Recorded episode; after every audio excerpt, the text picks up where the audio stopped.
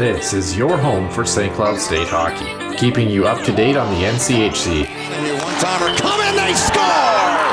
Ripped in! A bomb from Parvix! Women's WCHA, So Dana Rasmussen fires and she scores. Dana Rasmussen for the Huskies alongside. the National Hockey League, Dwayne Kaprizov in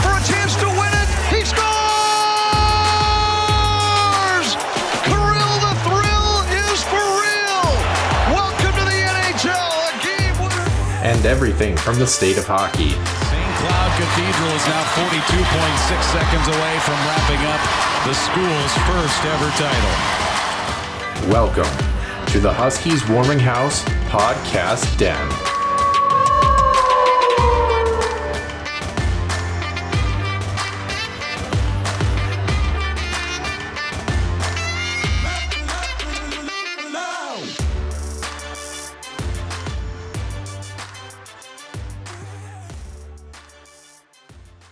Welcome into episode number 145, the Huskies Warming House podcast, back in the middle of January this Sunday. A little bit later on Sunday, of course, because of some travel things. The NAHL gives us no rest. Although, as soon as I say that, I realize that Nick and I are both off next weekend when it comes to work for that. So that's exciting, I guess. Um, Is it Saturday or Sunday? It feels like it's one big day. Oh, it's right. It kind of is.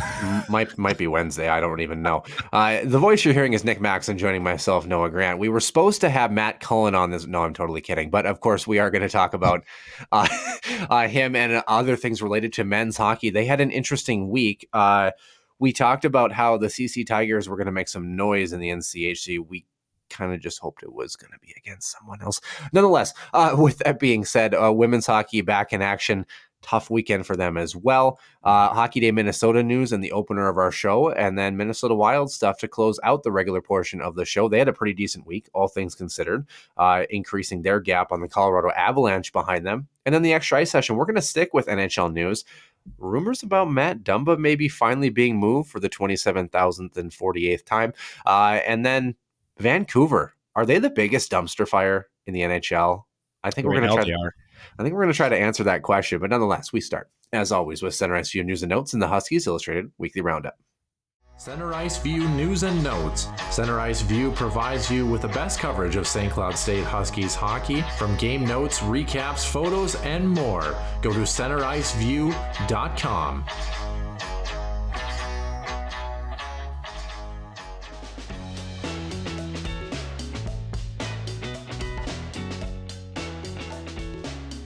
Center Ice View news and notes here, Noah, on this Sunday afternoon. Hey, it's it's a Vikings playoff Sunday too. Um, I'm ready to get heartbroken, so here we go.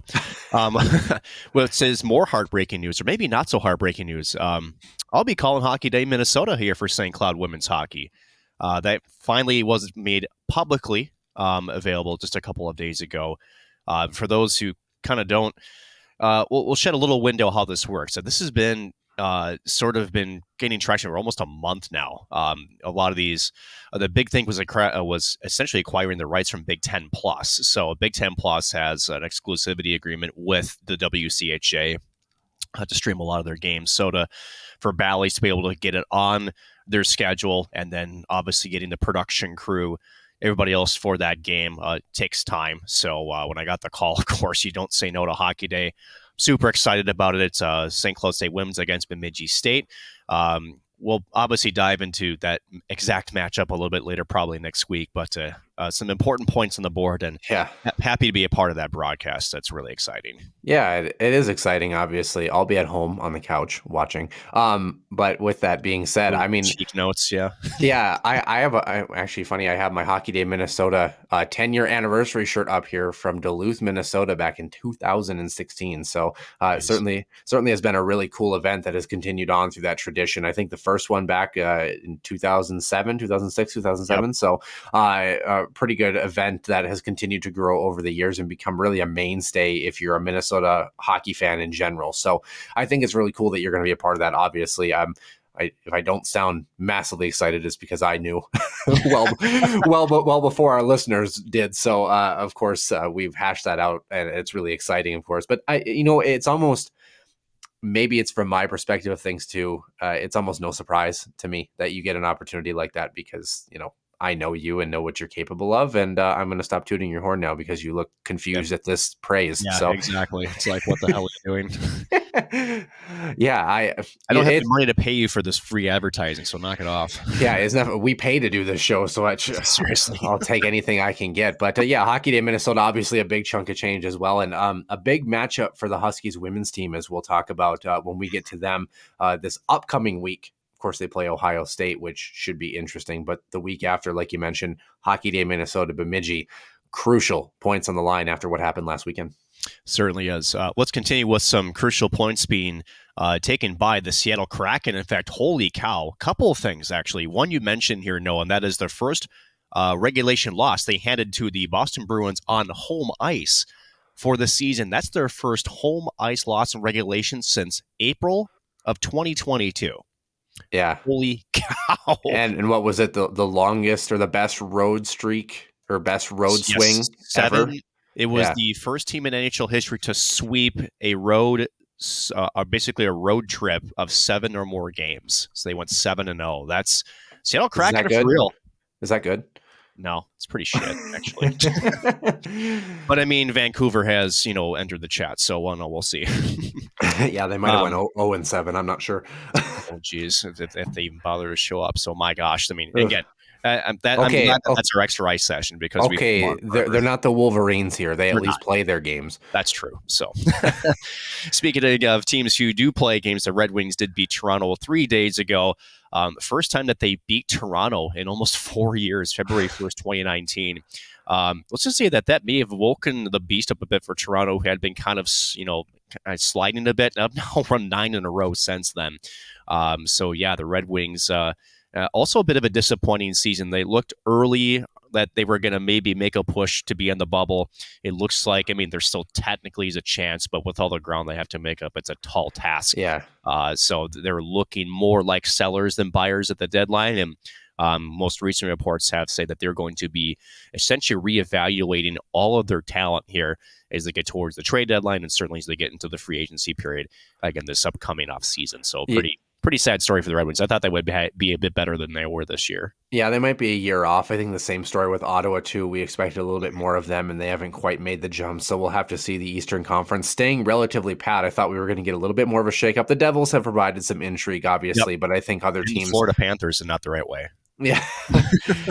oh, they just cannot catch a break down in the sunrise uh, area Really there. But nonetheless, uh, two more topics here uh, already here uh, in the weekly roundup. Very quick one here this week. Uh, the Boston Bruins will circle back to them. The only signing of the past week, Pavel Zacha, four year extension, 4.75 mil average annual value, 25 points in 42 games for him this season. So a nice little pickup for the Bruins, kind of a nice little resurgence. Maybe one of the few guys that has left the Red Wings and found success usually or red wings the devils sorry Devils. um, and most, you know, most players would have wanted to stay in New Jersey given the year that they've had. But uh, yeah, a guy that has flourished. I, if you're not going to be with the Devils, I suppose being with the Bruins is a not not a bad trade off. yeah. As long as you're just worried about the on ice stuff. If you're in the front office, run. Um, with that.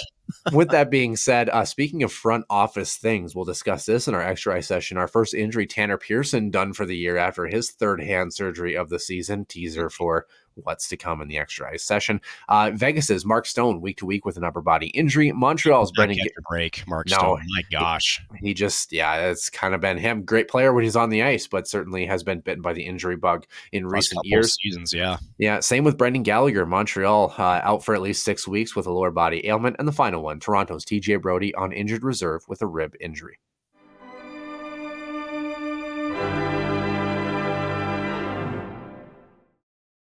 And welcome into the main portion of the show. Noah Grant alongside Nick Maxon here in the middle of January, smack dab on the 15th here. And uh, Nick, uh, NCAA hockey, um, some interesting news. I don't think as crazy of a week as we normally have. I'm really excited.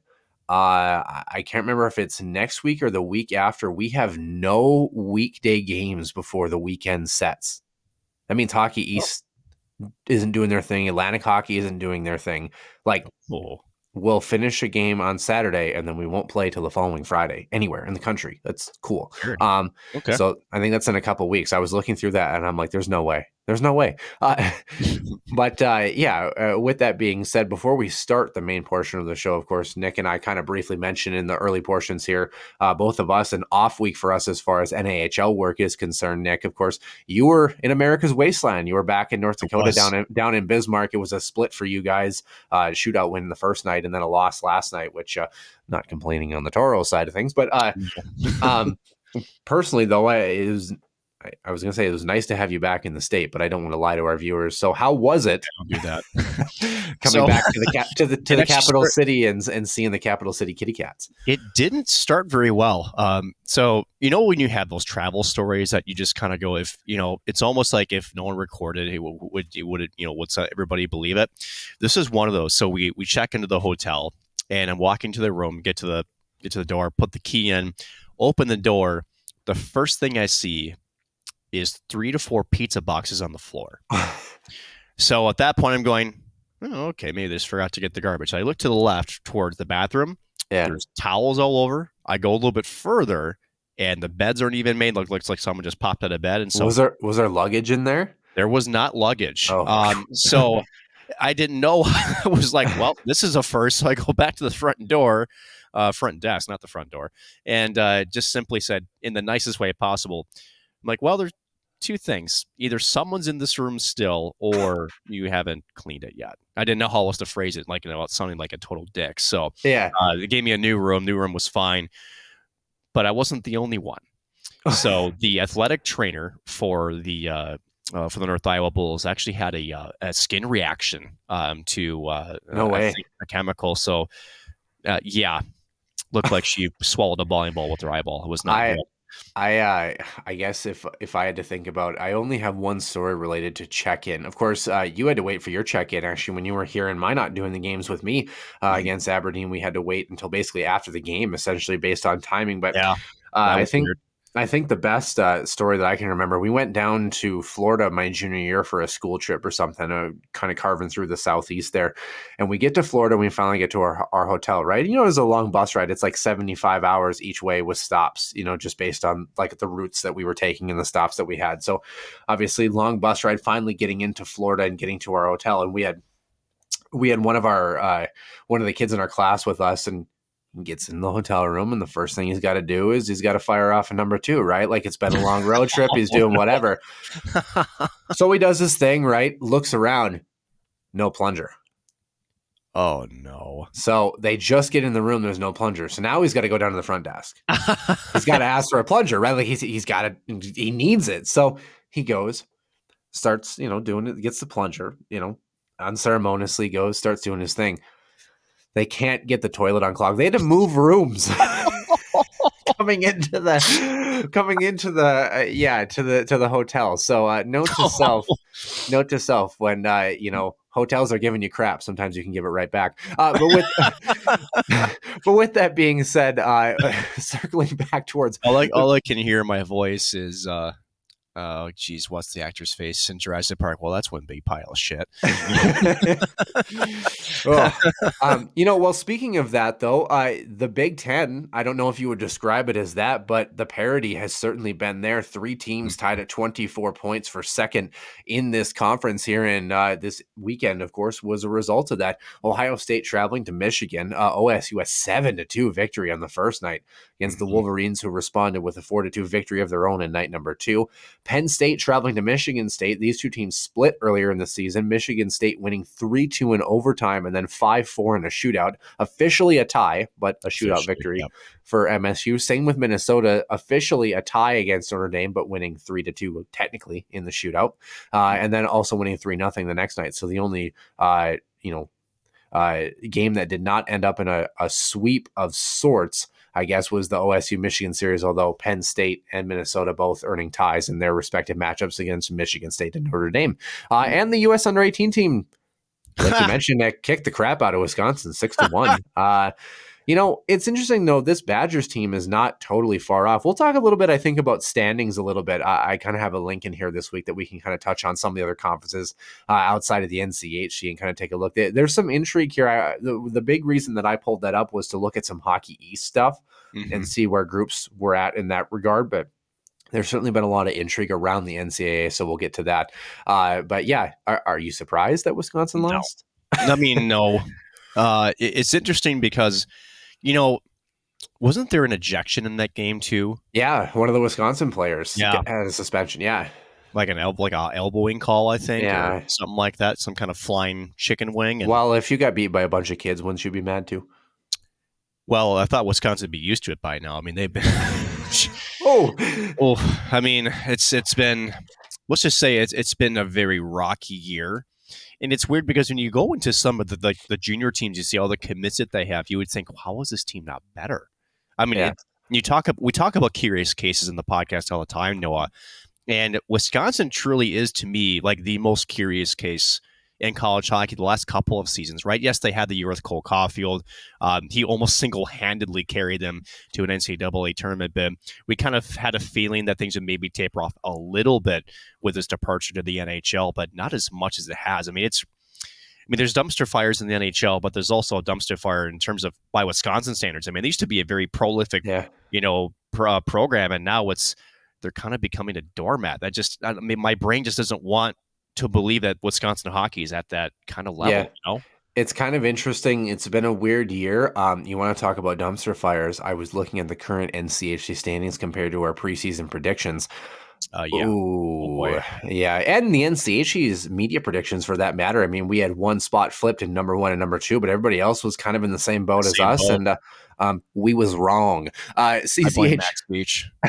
Bulldog just screwed everything up. That's fair. As long as long as Max Beach is unhappy, we're all happy. Uh, CCHA 2.0. Uh, Ferris State winning four to nothing on the first night, and then losing four one to Lake Superior State, only their fourth win of the season. The Lakers uh, disrupting Ferris's little run there. So yikes, yeah.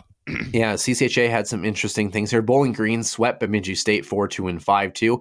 Michigan Tech winning 2 to nothing in night number one, but then losing 3 to 2 to the Tommies in night number two by a score of 3 to 2.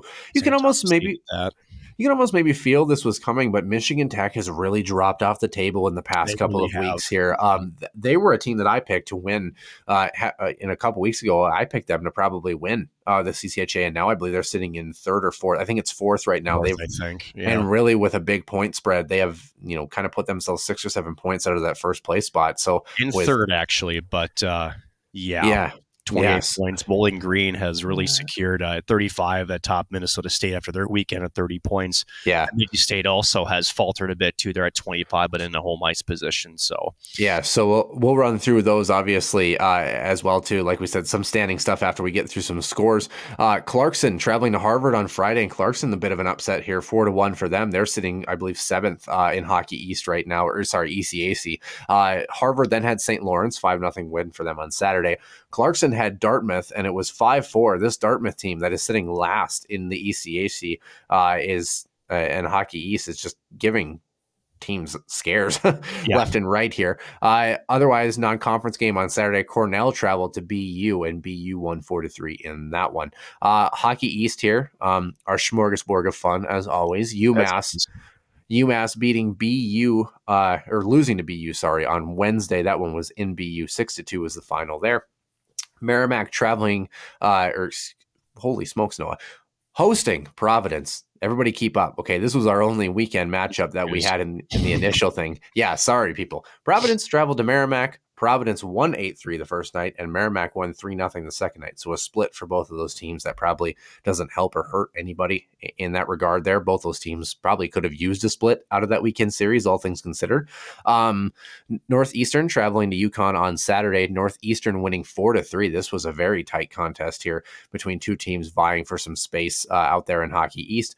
New Hampshire. Um, plays UMass, or they played on Sunday and New Hampshire won four to one. This UMass team is bad. Yeah, like actually, they've like really struggled. I, I was kind of surprised when I looked back at the standings. Uh, they've dropped down to like the third worst in Hockey East. Like they're twenty third in the pairwise. So they they came into the season, weren't they?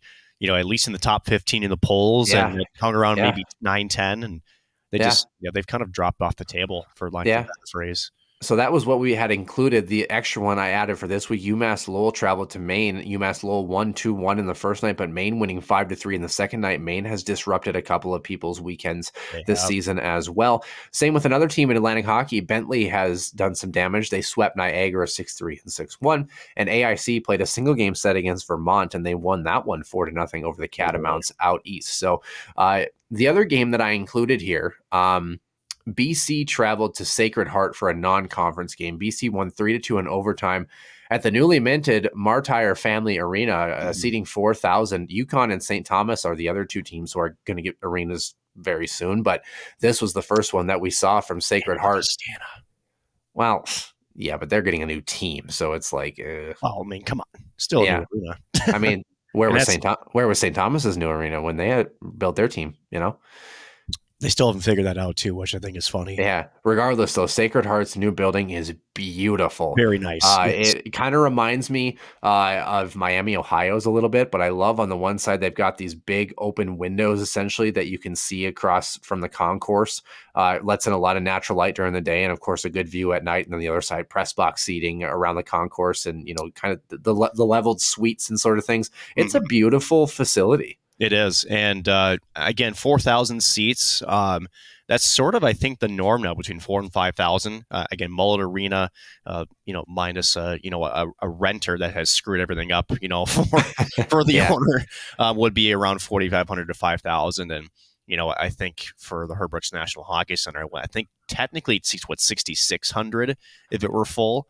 Um, it's over uh, six thousand. They were at capacity last night and they were at like 5103 so 51 okay. Yeah, it's um, 51 it's like it's like 51 like 5150 i think is the true capacity but they but they usually don't fill the i thought it was closer to 6002 and then i found out that it's actually closer to 5000 but we'll talk about attendance by the way uh, for yeah. st cloud when we get to that point as well too but uh, yeah a beautiful building i thought um tough that they lost in overtime bc that's a lot of pressure coming into that building no one trying to get a victory so good for them so uh, you mentioned mullet arena by the way three more scores to recap here mankato traveled to arizona state uh, and swept them 3-1 and 5 nothing and then then Long Island uh, played host uh, to Quinnipiac on Saturday, traveled to Princeton on Friday, and they lost them both 5 2, both scores against both of those clubs. So, what's on tap in the Big Ten? And the rest of the college hockey world. Notre Dame travels to Penn State. Ohio State travels to Wisconsin. Michigan will travel to Minnesota, and Michigan State is off. CCHA 2.0 Bowling Green St. Thomas Thursday Friday matchup. That one's in St. Thomas. Lake Superior State travels to Mankato. Tech travels to Ferris, and Northern Michigan at Bemidji. Uh, ECAC Providence will travel to Princeton on Tuesday. Quinnipiac gets Cornell on Friday, while Princeton will get Cornell on Saturday, and Quinnipiac will have Colgate in the same matchup the next night. Hockey East, Northeastern, a home and home against Merrimack. Maine will travel to BU. UConn, a home and home against UMass, and New Hampshire against UMass Lowell. I threw that one in there because UMass Lowell is kind of on the bubble in their own conference and, and sorts of things. So they need a couple of victories strung together quick. And then New Hampshire will play UMass again on Sunday. We won't have that score, but kind of a weird little schedule for them there. Nothing to discuss in Atlantic hockey that I thought was notable. And independent wise, Lindenwood travels to Long Island. That'll be a nice little matchup with the Independents. Mm-hmm. And RIT will travel to the Sun Devil State and ASU. So we talked about the standings here, Nick. So why don't we talk about them? Uh, RIT, the aforementioned team, leading Sacred Heart by nine points in Atlantic hockey. They seem like maybe the team to beat. I thought it was going to be mm-hmm. Sacred Heart, but RIT has really kind of pulled away as of recent. Uh, AIC, a couple points behind, and then that's pretty much it for the top yeah. three. Um, maybe Mercyhurst could do some damage, but that conference tournament kind of always gives some intrigue because really anybody has a chance, I guess. Yep. To be fair, when it comes to Atlantic hockey, uh, Big Ten, Minnesota, of course, taking the cake, ten point lead over the next three: Ohio State, Michigan State, Penn State. Really your top four in the mix there. Uh, Pretty much, yeah. Yeah, OSU and Penn State, two less games played than the Spartans of Michigan State. So uh, they have a chance to do some damage as they move on through the season. But I'm curious, Nick, since we're talking about it, Minnesota will finish number one in that conference, no doubt about it. What's the order of the top four after? Ooh, it's not going to be Michigan State. I think I think Michigan State uh, rounds out the bottom four in that. I think they take four, and I think it'll be Penn State then Ohio State that's I think it's Minnesota, Penn State, Ohio State, Michigan State. So I am going out on a limb here. I'm going to say Penn State at two. I'm going to say Michigan State at three, and I'm going to say OSU at four.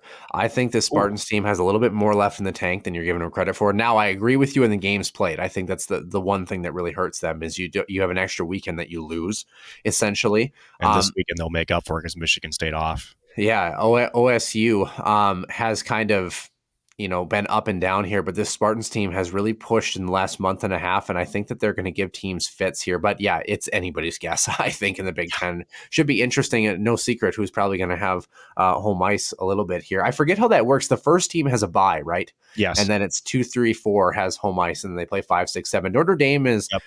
I guess technically not out of the question with games played if something crazy happens and they go on a run. string a bunch together to Yeah. get it to happen. And I just I don't know. Like they've they've been a I- very widely inconsistent team this year. Yeah.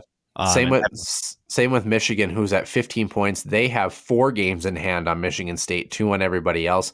How are they still top 10 in the pairwise?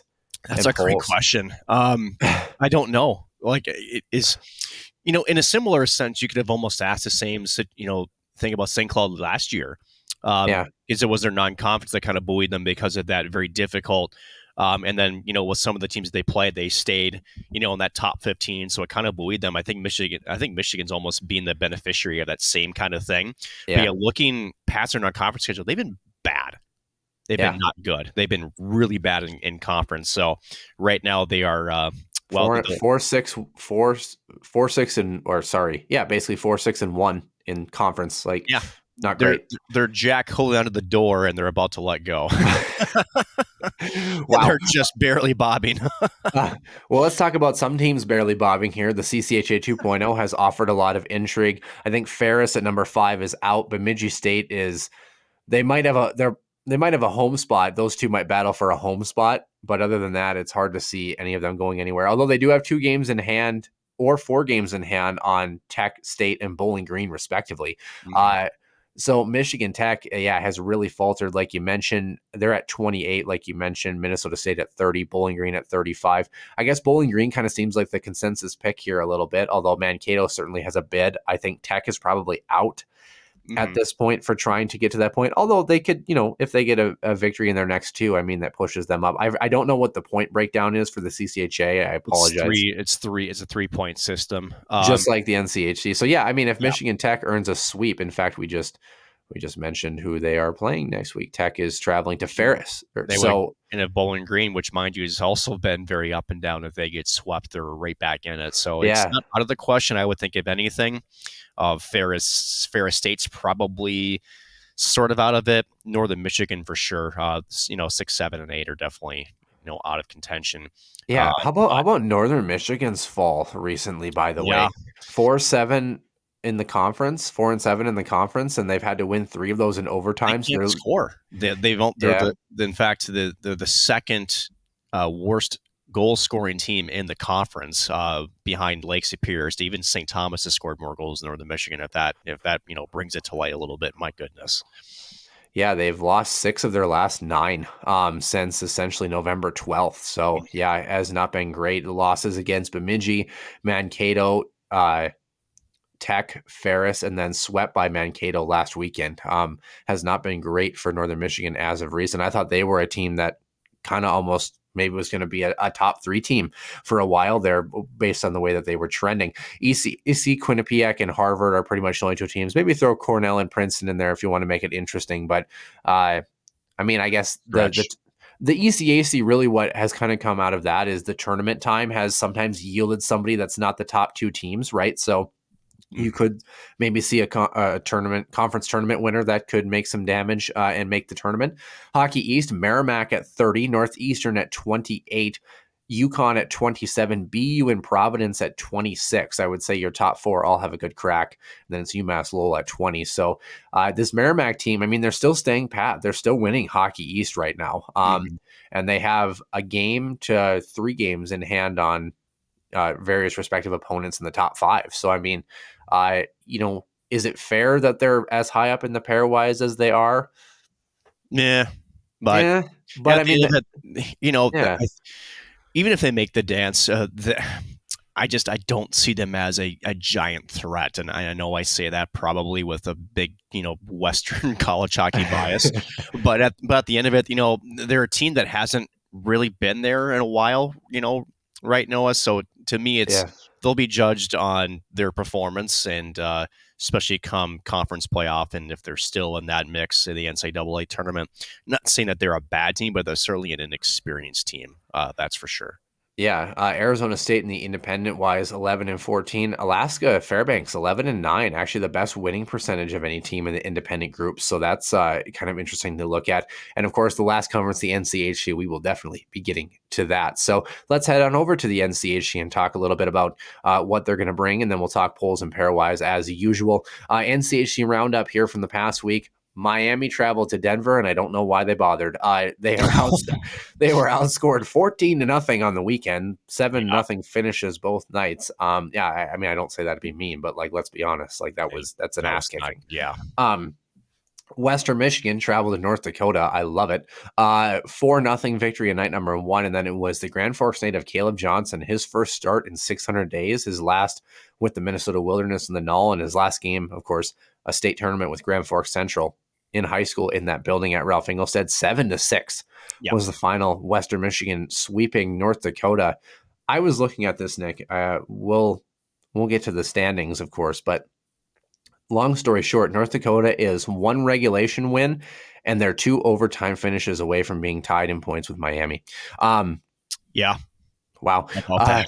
Minnesota Duluth traveling to Omaha, a heartbreaker at night number one, three to two, losing in that one on uh, pretty egregious turnover and a shot five hole that Max Veach, of course, loved on Twitter. Uh, and then six to one Omaha uh, kicking butt in night number two. So uh, this Omaha team is surprising a little bit more than we anticipated. Their conference play, Is you know, it I thought surprising though because Duluth Well- is bad. Well, I thought their non-conference play for Omaha was really up and down and really, you know, Yeah. was hard to read. And then come conference time, and Omaha's always kind of done this, I guess, where they, they were more middle of the pack, but they've kind of disrupted a little bit. Like the only team to go in and sweep North Dakota the one year they won the Penrose, like Yep. in in Grand Forks. So, uh, you know, they're making the case. They pushed right behind St. Cloud, actually vaulting Colorado College in the standings. So, Mhm. um, just like we predicted, right? Uh, Exactly. Colorado College traveling to St. Cloud State, of course, CC a four to two victory in the first night, four nothing for St. Cloud State um, in night number two. So attendance in the first night, Nick, was 3764. Um I I know that Huskies games have predominantly hovered around 3,800, 4,000, especially on that Friday night. hmm Do you, uh, maybe I'll just pose the question Do you think that it's almost a bit of a travesty that a top five team in the country is not selling out every weekend at home? A little bit. Um, I think so too. And granted, you know, some of that has to do with the opponent. And what I mean by that is we know and we've been praising the CC Tigers on this podcast before the season. We sort of said, hey, watch out. This team is good, right? I think the fan base is still in this notion that CC still like the bottom feeder. Um, and, you know, granted, if that's North Dakota, I think the building is obviously much fuller. Um, Yeah. We'll see. I'm, I'm assuming with the Matt Cullen retirement, uh, we'll touch on that, I'm sure, later, was obviously much fuller for that. But, Yep. you know, at, at the end of it, it is. And it's, it, I'm going to call out the students a little bit, the dog pound. Um, you know, and I say You, that th- you, th- you think? I think they've been the best, actually, Well, out of everybody. Well, here's what I say. I, think- I would like to see more of them consistently. There's Oh, sure. always Yeah. there's always the group that's in that lower level that's always there causing a ruckus, and and they're great for that campus to be able to walk from the dorms or the apartments to go to a game. I don't know why there's not more there. I don't Yeah. know. I just I kind of wish there was a bigger student section, and that's me coming from upbringing, and oh, I'm going to piss off a lot of people. The Gopher upbringing. I remember going, you know, Oh, post yeah. most post no star North Stars pre Minnesota Wild, where Old WCHA. old yeah. WCHA, when literally to get a ticket to the Gophers game was almost impossible. Yeah. and you know learning some shall we say some english and other life stories from the crowd chants also from the student section it was it was a great Yeah. educational thing at 12 to 13 years old it was great so Well, you talk about home ice advantage too, right? And, you know, St. Cloud, especially this Mhm. weekend, which I would hope it would be packed this weekend.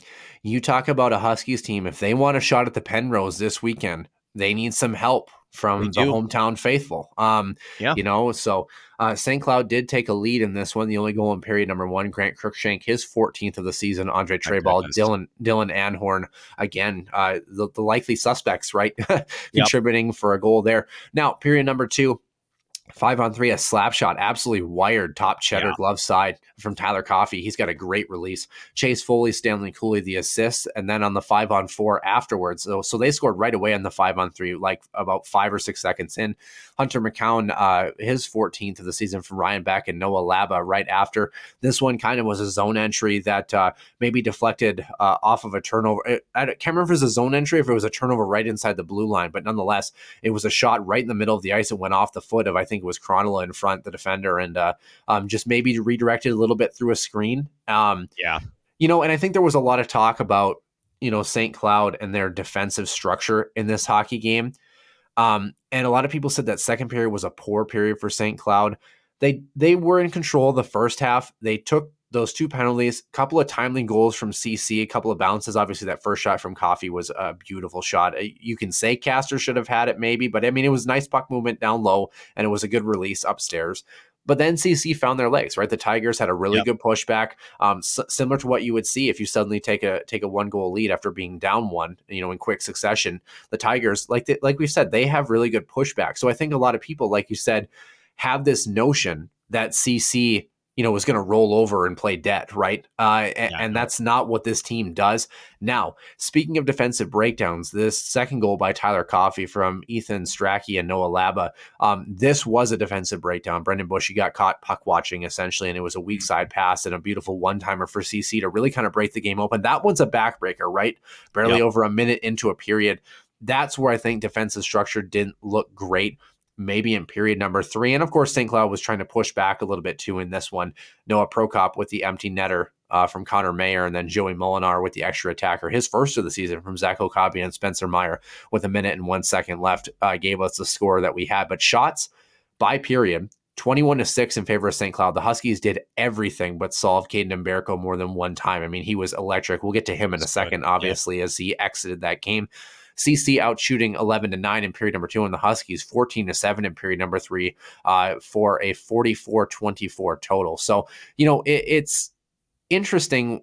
You know, I think a lot of people, like I said, had this idea that the Huskies played poorly. CC was two for two on the power play, which we'll talk about the PK, which has definitely been a sore spot for the Huskies here. 25 for 58 in the draw, so 43%. percent Mhm. And uh, Jaxon Castor had an 870, stopped 20 of 23.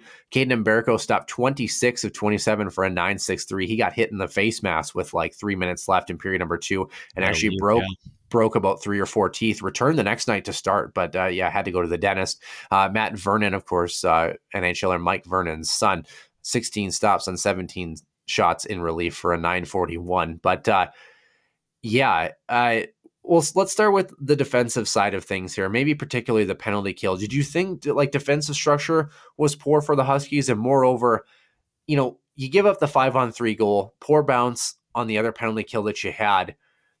Special teams has kind of let this Huskies teams down on the on the shorthanded side of things. Mhm. Um, but I think it maybe took a lot more than that, where the Huskies games have not so much been a poor penalty kill. Look at Miami, for example, but Mhm. it's been poor penalty kills at an inappropriate time. Like you can have a poor penalty kill percentage and be a good hockey team, or you can have a great one, for example, but you the the PK goals against you give up are inopportune or in quick succession and put you on your back foot. And let's not add that the shorthanded goals for for St. Cloud State. Now, reason why I bring that up, Noah, is that it kind of gives us a picture of what St. Cloud is actually trying to do on the penalty kill, right? And it kind of, to me, seems like they're over pursuing the puck a little bit. And when you over pursue, especially in the walls, what's wide open? Middle of the Yeah. ice, it's the house. Um, now, Especially it on a big ice sheet. especially on a big ice sheet. Yeah. And I think one thing, if and, and granted, I'm not a hockey coach by anything, but if anything, to me, I think you got to close the gaps a little bit. I know that St. Cloud likes to skate. I like I know they like to try to force the puck carrier uh, into bad areas of the ice, make them make decisions, and, and maybe try to trick them into essentially a poor decision. Right? That's the whole idea when you're you know that aggressive, especially with puck pursuit on the puck carrier. But the one thing that is the negative of that is you have a Colorado College team that's well coached, that knows how to move it away from pressure. Um, if you can get that puck east to west and on the weak side, you've got a lot of room, and then your PK structure starts to break down just that way. So, and I think for for St. Cloud, I, I think they just got to simplify it. I think really it comes down to, you know, just kind of clogging lanes and, and maybe not I don't want to say you don't want to be as aggressive, but maybe just being smarter in, in, your routes and and more than anything, making sure that the sticks are in the right spot. And you know, if anything, making sure that if you're going to give up a pass, it's not through the seam, it's not through the middle. Uh, try to keep that puck to the perimeter. So maybe that kind of adjustment. But as you mentioned too, you gave up the five on three. That's tough for any PK, right? But then yeah. it was a 61 seconds later in the five on four. It was not. It was quick, yeah. right? So then they gave up the five on four. That's a penalty kill you got to have that's a PK you got to have. And if, if you, you're able to get out of that, only giving up one, it's a tie hockey game. Maybe we're talking about a different result for Friday. Um, and maybe it's six points on the weekend instead of three for St. Cloud State. Yeah. So um, I'm not as concerned about the five on three. Again, that's a tough order. Again, big ice sheet, lots of room um, for the skill players to have. But again, it's that five on four, the uh, the successive uh, penalty kill. That's the one um, that you, you, just you have to be better at. Yeah, kind of a gut punch. Even the the even strength goal to open up period number three really puts you on your back foot too. And I think all weekend where the frustration really wasn't necessarily so much in the defensive structure because I don't know that CC threatened the middle a ton.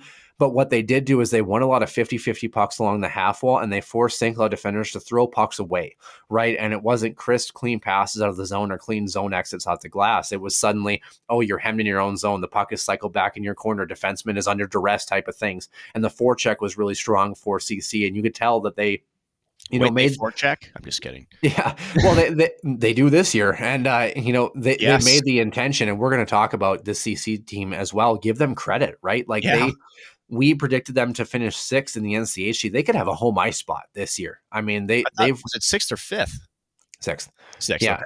Um, we fit, we picked Duluth to finish fifth. Um, that's right. Ooh, which boy. still might be off base, which is crazy. Um, nonetheless, so another thing was kind of brought up about Kaidan Mbereko, you know, the pegs coming off, a la Matt Murray in the NHL, Spencer Knight a couple years ago against the Huskies. And I was kind of wondering this, maybe just to pose the question. I didn't think it was really an issue, but in general, are we seeing like a technical side of goaltending where that combined with how nets have always been, where goaltenders are just using a lot of power to push off? Are like, are we? I think Matt, we can all agree Matt Murray in the NHL has some gamesmanship going on. He does for sure. But do you think other goalies are kind of getting caught out by this, and they're really not intentionally doing it? They're just they have a powerful push off, and they're using using the net to their advantage, and the pegs are not holding. Yeah, yeah, absolutely. Um, and and again, you know, there's the conversation is well, how do you manage it? You, it's so tough as the referee crew to be yeah. able to point at a goaltender and literally with a straight face go, "I know you absolutely did that on purpose." The net comes off the pegs, right? A strong push can do that. Again, for people to know the pegs, especially in the show, they're like they're like rubber. They're like an acrylic. They so they yeah. bend, right? The fact that this doesn't happen more often actually is kind of you know pseudo curious too right? Yeah. so it, it's not nefarious to me i mean because the big thing with goaltenders nowadays is it's the lateral movement right? It's the east to west it's the right to left left to right it's those strong pushes yeah. that because essentially that's where the offense is being driven from is how can we get the goaltender move left to right? Because again goaltenders these days they're huge. Dominic Basse's six foot six. When he's in his butterfly yeah his shoulders are covering the freaking crossbar. And, it, and it's usually not even left to right. It's almost this diagonal move because a lot of goaltenders, they're taught to push off to one post and then they'll essentially, their momentum will bring them into the post on the other side. And then they're locking in and then pushing off to get themselves diagonally squared to the shooter who's moving to the middle of the ice. Mm-hmm. And that's where you see it a lot of times too because the push off is not you know, if you're pushing off left or right, for example, like you mentioned, it's much harder for the net to come off because you're essentially pushing across the entire length of the frame, mm-hmm. and the net is like pull, holding itself together or pushing back on itself versus when you make that diagonal push and you're pushing back out toward the top of the crease, suddenly you're pushing diagonally down towards the back of the net and the diagonal corner of the net. And now all it is is you have all that weight behind the goal line to follow through and push along with you and pull that net out of position and pop the net off its mooring. So, like you said, you know, Matt Murray, for example, is the guy that I think, you know, a little bit more gamesmanship and that sort of thing. But if you have the pegs wrong, especially, you know, from that diagonal push off where the ice maybe isn't drilled properly or whatever it is that night, and you have that diagonal push off, sometimes it's not even, oh, this goal is pushing the net off all the time. It's look at the type of push off they're taking off of the net because mm. sometimes it's if it's the same motion, the same action as they're trying to set themselves up to anticipate the next shot, that kind of clues you in onto maybe what's going on with that specific mooring or peg, uh, whatever you call them, or the ice conditions, whatever it may be. Or maybe it is a goaltender thing, but how do you police it, like you said? So I think it's a very good point and something I just thought it'd be interesting to kind of bring it up because I know some people I kind of mentioned that. It's a moot yeah. point in this scenario. It really yeah. is. Um, it, it's it's. It, it didn't cost fans. the didn't cost the Huskies a loss. Like no, it's a lot um, more than that. And, and and maybe for the fans out there who are wondering, well, they have skates. Why then you just push up, push off, you know, on the edge with their skates? Well, no, that's you just don't. That's get just not how leverage. it works. No, yeah, yeah, especially with how fast the game is, with how um, the puck movement is much faster on the offensive side. If you're not using that kind of leverage on the post, yeah. you're not getting over in time. It just ain't going to happen. Fun fact, by the way, for those who you know maybe are newer to the game of hockey, watch a warm up in a lot of hockey games at the higher levels and look at the bottom of the post. They have those rubber coverings there. That's there yes. for that specific reason because goalies are practicing their push offs, but they don't want to ruin their their edges or whatever it may yep. be. So, um, yeah, so there's another reason why as well. Saturday, four nothing victory for the Huskies. Attendance was fifty one oh three. Of course, Matt Cullen's jersey retirement, number nine, headed to the rafters, not in sequential order on the right side of Bret Hedican's twenty four. I know some people were kind of annoyed about the OCD of that. Uh, I don't know. It's CDO. That's alphabetical order. Get it right. um, but uh, you know, with that being said, beautiful ceremony, great recognition. It was great to hear him on the broadcast. Mark Parrish there as well too, and I, you know, I thought it was you know very fitting. Of course, Matt Cullen with Cully's kids and those sorts of things that he's done. Obviously, giving back to the university, of course, but also you know locally in Moorhead and you know giving back to the game of hockey at the youth level. I think just has been fantastic to see. So and uh, his uh, uh, newfound position, he's with the yeah. Fargo Force player development. Yeah. So yeah. Nick Oliver, uh, former Husky assistant coach. So a couple of Huskies in uh, you know sort of the junior ranks uh, with some developing of young kids. So that's pretty cool. Yeah, I've got a buddy who uh, um, came back and skated with us over the summer uh, that uh, plays for the Force uh, this year, and he kind of talked about Nick Oliver and kind of talked about his intensity, but also he he likes to have a little bit of fun too. And I think he said he's a real players coach and really knows how to identify with the players, um, you, you know, as a coach. And I think that's something that Nick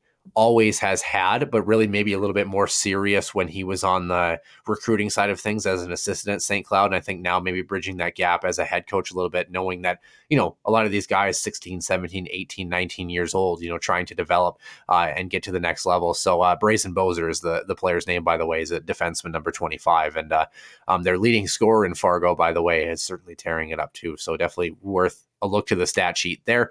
Uh, Saturday's game, like we mentioned, the Huskies getting goals. Zach Okabe in the first period, Joey Molenaar and Jami Krannila telling us this. Joey Molenaar quietly has been productive this season, been pretty mm-hmm. impressed with him. Uh, Kyler Kupka, seventh of the season in period number three, just before the 10 minute mark. Grant Cruikshank, the assist. Cruikshank then scoring his 15th of the season from Micah Miller and Kyler Kupka. And then Jami Krannila, the empty netter, his 11th of the year. Brendan Bushy, Zach Okabe tallying assists. Of course, Micah Miller uh, tallying a point in this one, he was the one who actually took the shot that knocked Mbereko's mask off in the previous game, and then Mbereko came back to play in this one. Shots 27 aside, it was a pretty even hockey game, all things considered. 7 6 for St. Cloud in the first, 5 5 in period number two, and 16 15 for CC in period number three. So it's interesting how hockey works, right? CC 0 for 4 on the power play. St. Cloud missed their lone opportunity. Um, much better in the faceoff dot for the Huskies, who who came in here 34 for 58, so just under 60% in night number two. Dominic Basse was perfect, and Kaidan Mbereko stopped 23 of 26 for an 885. But, you know, you look at a game like this, and statistically, you would say, oh, maybe this is one where CC probably could have won this one just based on the statistics and the pace of play of the game. But St. Cloud probably had the better chances in night number two, even though the shots were way even. Like they think about it, the Huskies put up 44 shots in the first night. Mhm. you know, and only scored two goals. So so credit CC for for their lockdown defense. But overall, I, I think if you're the Huskies, you're disappointed you don't take more points. But Mhm. I think this is a real wake up call. CC has always been tough at the Herb Brooks National Hockey Center They too. have. But I think this is a real wake up call as you know CC has kind of made the rounds now with a lot of these teams in the NCHC. This Tigers team is back to being a good hockey They're team good again. team.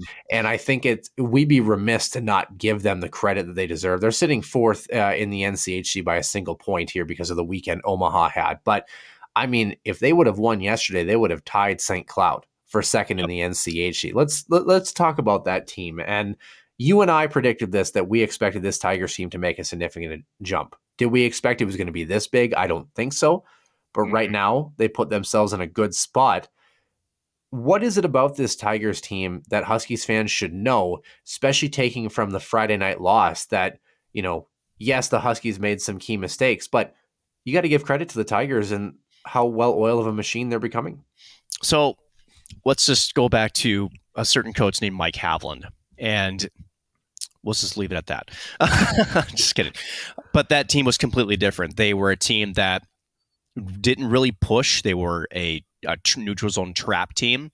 Um, they were opportunistic um, on offense. You know, they really wanted to essentially force their opponents into mistakes, and they really didn't drive their own possession. They were literally just essentially trying to create uh, some puck luck and then try to take advantage of it. And then comes in Kris Mayotte, um, former assistant at Michigan, also spent time with the U.S. underdevelopment uh, development team, and he says, "No, this is not the way that we can be competitive at this program." So he comes in, and now CC has got offensive talent. They've got pushback, and not only do they have pushback, but they're battling Yeah. they're battling Noah. I mean, this this team isn't just sitting back and uh, looking for mistakes. No, they're forcing mistakes. They're in your face in the neutral zone, and then in transition, they're much better. So they want to counterattack. They want to counterpunch. They're not just going to be someone's punching bag anymore. And this one thing about Kris Mayotte that I think people should know is he, you know, he reminds me a lot about Nick Oliver in terms of he's a player's coach, um, but a fantastic human being too. Like just really, really good dude. And I think you know, you have to credit him a lot of where this turnaround is Yeah. because he's got this team bought in and the, the, the recruiting is already so much better. Again, he's got Kaidan Mbereko, um, who spent time at World Juniors, Hunter McKown, um, who's got 14 goals on the season. Um, Yeah. He's got more on the way. This team is only going to get better, and it all starts from up top. And so I really want to give a credit to Chris Meow. I've had a couple of opportunities to interview him great dude. Um, and then talking to Bryan Yoon, again, the defenseman earlier this year at the NCHC um, Media Day, uh, Yeah. you could see the excitement even on his face, where it's like, hey, you know, we're building something here, and we feel like we can make a statement. And halfway through, they are. And so you Yeah. got to give him credit. In fact, one thing we haven't talked about, Noah, and this is a side note, is the way CC made the Huskies play on Friday. There were some wholesale lineup changes Yeah. St. Cloud, and one that I was disappointed to see, but not surprised at beating me out and getting fourth line minutes yesterday. Yeah. But needed to because you talked about 50-50 battles. He's been that's been the one thing to his game that Yeah. just is really not developed. And I, to me, at this point, when you're a junior, that's not a that's not a teachable thing. That's not. And what I mean by that is he's yeah, been it's, it- yeah, it's a work ethic thing, work and, ethic it, and thing, it's an, an accountability thing. You have to be better around your teammates. And CC, of course, their non-conference left a lot to be desired. Swept by St. Lawrence and ASU, but other than that, you know, conference-wise, they beaten Duluth, they beaten Miami, they they lost to St. Cloud, were swept, but then they beat Duluth again, swept Omaha, which is a big Yeah. deal for them, uh, and then of course just split with St. Cloud. Now, who do they have coming up? They haven't seen Western Michigan. They have them next weekend. Yep. Really you look at CC, they have a tough schedule in the second half, but they also control their own fate with people around them. They have Western, followed by a home and home against Denver, followed by a travel to Omaha, and then travel to Kalamazoo at Western again. They're at home against North Dakota, and they finish with a home and home against Denver. So, really, every team except for North Dakota right now is right around them in that mix, and they have a chance to really push the issue. And if they want home ice, they have a chance to get it done about with opponents directly around them. Um, so let's take a look here. Uh, standings here, by the way, Denver, a great weekend for them, obviously 29 points, six points ahead of the Huskies. So I think if you're St. Cloud, uh, looking ahead to next weekend against Denver, got to take four points for sure, if not five or six, you know, to really have a shot at the Penrose here. So you're going to have to have a good weekend against the Pios, which maybe they're a little vulnerable after the weekend against Fairbanks, but, you know, and maybe playing Miami too. Maybe they're not geared up and ready for a high octane opponent like the Huskies still are. So St. Cloud has a chance.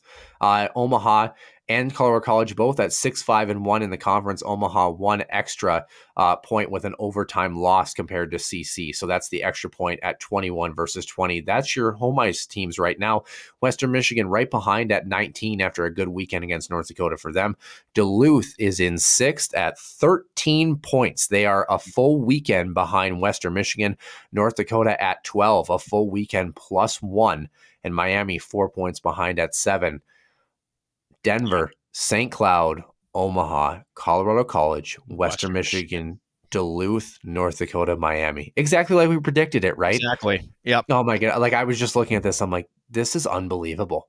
Like, yeah, I mean, it's it's it's crazy how college hockey can be sometimes, right, Noah? Um, North Dakota, I just, and again, it, it maybe is just because we've we've watched this team and we know what's there. Um, granted, they were missing Tyler Kleven also yesterday because of a suspension, um, but it's like when they're scoring, they can't keep the puck out of the net. Yeah. And then when they can't score, they still can't keep the puck on their own. Yeah, net. they're not getting um, great goaltending. Their defensive no. structure has been lapsed. The the forward groups, like you said, there's been scoring, but there really hasn't been a huge cohesion. Like I said, who do you look at in North Dakota? I mean, maybe there's a line here and there, but really, who do you look at, at as a line for North Dakota that you go, yep, I'm terrified of them every night? I don't think they have one this year. Not really, and a couple of names that have really not risen to the occasion. First of all, the the sophomore Matteo Costantini, um, who was a force last year. He's uh, he's having that really deep sophomore slump. Um, and, and, again, I, I, know Brad Berry's addressed that too, where you know he's he's got to work through it. That's all you can do. And then Riese Gaber too, who has always been a thorn in everybody in the NCHC side, just doesn't seem to have as you know that lethal. Um, you know, impact on the games he has been in the years yeah. past. So, um, but again, North Dakota is young this year. Um, and the loss of Jake Sanderson yeah. doesn't help them on the back end. So take advantage of all you can because mm-hmm. if this is sort of that blip year for them, great because it's not going to happen next year. And yeah. well, you talk about guys like Riese Gaber, right? You know, part of the thing with North Dakota hockey is yes, they had some good players, but they all work together within a system. Now, some of these veteran guys are having to carry the mail, and it might be a little bit too much for them, or they're you know being shadowed too much by other teams, and the young guys haven't been able to contribute as much as they had hoped. So, yeah, as a Huskies fan, not complaining though. North Dakota will host Duluth next weekend. So really, uh, oh, if there's a split, if there's a split there, they could really go absolutely nowhere, uh, so to speak, for both of those teams. Uh, Miami travels to Omaha. Western Michigan travels to Colorado College. That's again a tough matchup for the Tigers. And Denver will travel to St. Cloud State. The Huskies could really use a couple of regulation wins. It's going to be an uphill battle. What do we expect from Denver? You're going to expect a team that has carried the load all season long, right? Um, they've had they've been in the top five all season. Um, they have a very potent offense, as, as we've seen 14 goals against Miami, and uh, defensively too. They're starting to figure that out a little bit too. Um, now, this is probably going to sound really mean, but Miami is certainly not, you know, the most imposing team on the offensive yeah, side of things. I, I would say they're the one team in the NCHC that looks a little out of place this year. Yeah, compared to everybody else, but exactly. But Denver's still a very balanced squad. Uh, they're you know deep as far as their lineup's concerned. They still get decent goaltending. Um, you know, from their net minding. So um, they're going to play a, a, literal identical mirror image of themselves. And uh, again, it's just going to be about managing puck situations, winning those 50 50 battles. And again, if you can try to keep them in their own defensive zone, get pucks below the goal line, and just try to outwork them, that's how you're going to win against Denver. Really, yeah. it's, how, it's how you do it. Number four and number five in the pairwise. St. Cloud dropping two spots after Friday night's loss. Denver right ahead of them, looking for that number one spot, both in the NCHC and, of course, in the NCAA pairwise. Minnesota atop the pairwise, followed by Quinnipiac, Penn State. We've heard that story before. Ohio State right behind in six with BU right there. Michigan at eight. Uh, um, Harvard at nine, Western at 10, which is intriguing because they don't hold a home spot in the NCHC right now. They're at five. Uh, in the NCHC, 10 in the pairwise. Merrimack dropping down to 11. Michigan State at 12. Like I said, this Spartans team, their non conference schedule has helped them. Michigan Tech right there with them. Cornell, Mankato at 15. Providence rounding out your top 16. BC, Notre Dame, UConn, Alaska Fairbanks at 20, followed by Omaha at 21. UMass is still at 23 somehow with North Dakota right next to them. Bemidji State at 28 for your North, or excuse me, Minnesota schools. Colorado College right there at 29. Um, your Wisconsin buddies are at 33 still. Of course, they only played the U.S. under 18 team, so they probably haven't really moved. Duluth at 36. Mm-hmm. Um, Miami at 44. Huskies fans paying attention. Really, if you're a Huskies fan, you would like Miami to knock off Omaha, you know, this mm-hmm. weekend. That would be a big deal, or at least take one of two in that one. So, any other uh, pairwise stuff you felt like you wanted to discuss here, Nick? I think, uh, um, I mean, watching Bemidji State too, um, you know, they looked like they were kind of on the rise. They, they've had a couple of tough weekends, so now they slid back to 28 when they were as high as 19, I think, two weeks ago. Um, so you talk about some of those blemishes um, that the Huskies have had against a couple of those squads. Um, you'd like to see those guys rebound to try to uh, get yourself up a little bit. But again, can't control it. Uh, you can only control your own destiny. So that yep. starts this weekend again with Denver. Women's hockey here moving over to the WCHA. Of course, women's hockey back in action. Before we get to that, though, the under 18 World Championships ha- have been taking place here. I want to make sure I pull this up because I had this linked. Um, this game still says live. Let me make sure that it is over. I don't know. Last I checked, it was four nothing U.S. over Finland in the bronze medal. Yeah, maybe I have to refresh the page. I, I included the link, but maybe I have to refresh. Huh, for whatever reason, it doesn't want to give me the the score. But yes, the U.S. playing in the bronze medal game, like you mentioned. Uh, oh, here it is. Five nothing was the final for okay. the U.S. over the Finns. So they did win bronze in this matchup. The gold medal game is the only one left to be played. We won't have a result for that one, obviously. Canada plays Sweden. How did we get here? Well, the U.S. beat Sweden six three. Finland 8 1 and lost to Canada 3 1 in Group A. So all the teams from Group A advanced Canada, Finland, Sweden, and the US. And the top two teams in Group B, which was Czechia, who went 3 0, and Slovakia was 2 1. So, um, the Swiss and Japan were forced to the relegation round, and the Swiss swept Japan. So uh, the Swiss will stay quarterfinals. The Finns beat Czechia three to two, and Sweden beat Slovakia six to one. Then the U.S. lost in overtime to Sweden, who they had beat by three in the prelims, and mm-hmm. Canada beat Finland in overtime three to two to get to this point. So uh, pretty intriguing little little tournament there. So uh, the U.S. getting bronze, similar to what they did on the men's World Junior side. But WCHA women here, Wisconsin traveling to Ohio State, and it was the Buckeyes a sweep, two to one in overtime and five to nothing uh, against Wisconsin. Like I said, St. Cloud is now sitting in six with a matchup against Wisconsin if the playoffs started today. I don't know that the Huskies necessarily wouldn't want Wisconsin right now. Like, no, they have they have not looked great. Um, granted, Ohio State's a very good team, probably one of the best in the country, but with that being said, Wisconsin has struggled as of recent. Bemidji State traveling to Duluth and Duluth outscoring them 13 to 1 over the weekend. St. Thomas traveled to Minnesota and the Gophers 5 0 and 4 1. Actually, a pretty decent little showing for the Tommies compared to what I anticipated it might have been. Mm-hmm. Um, but this one hurts. Mankato yep. travel or sorry, St. Cloud traveled to Mankato, actually. Uh, Mankato winning 3 1 and 4 to 1, respectively. The Huskies needed at least one of these to stay pat. They flip flopped in the standings as a result of this and really kind of put themselves out of contention of maybe catching Duluth, I think, uh, mm-hmm. heading into the rest of the season here. So, uh, what, six straight, right? Yeah, they've looked really good. Um, Mankato winning three to one on Friday night. Attendance was 287. Also, something that drives me nuts. Uh, you know, I know this one was in Mankato, but for the home games, especially, especially if there's a home and home at the Herb Brooks National Hockey Center, make sure you're going out and checking out the, this women's team. They can use the support for sure. Uh, but yeah, so uh, the only St. Cloud goal was actually the first one. Svenja Vogt uh, from Addie Scribner, a minute and 36 into this one. Uh, but then it was all Mankato, Kelsey King, Sydney Langseth, and Claire Butorac uh, with the empty netter there. Shots 25 aside. Uh, the Huskies outshot Mankato in the first period, were outshot by two in period number two and period number three for a 25 25 margin.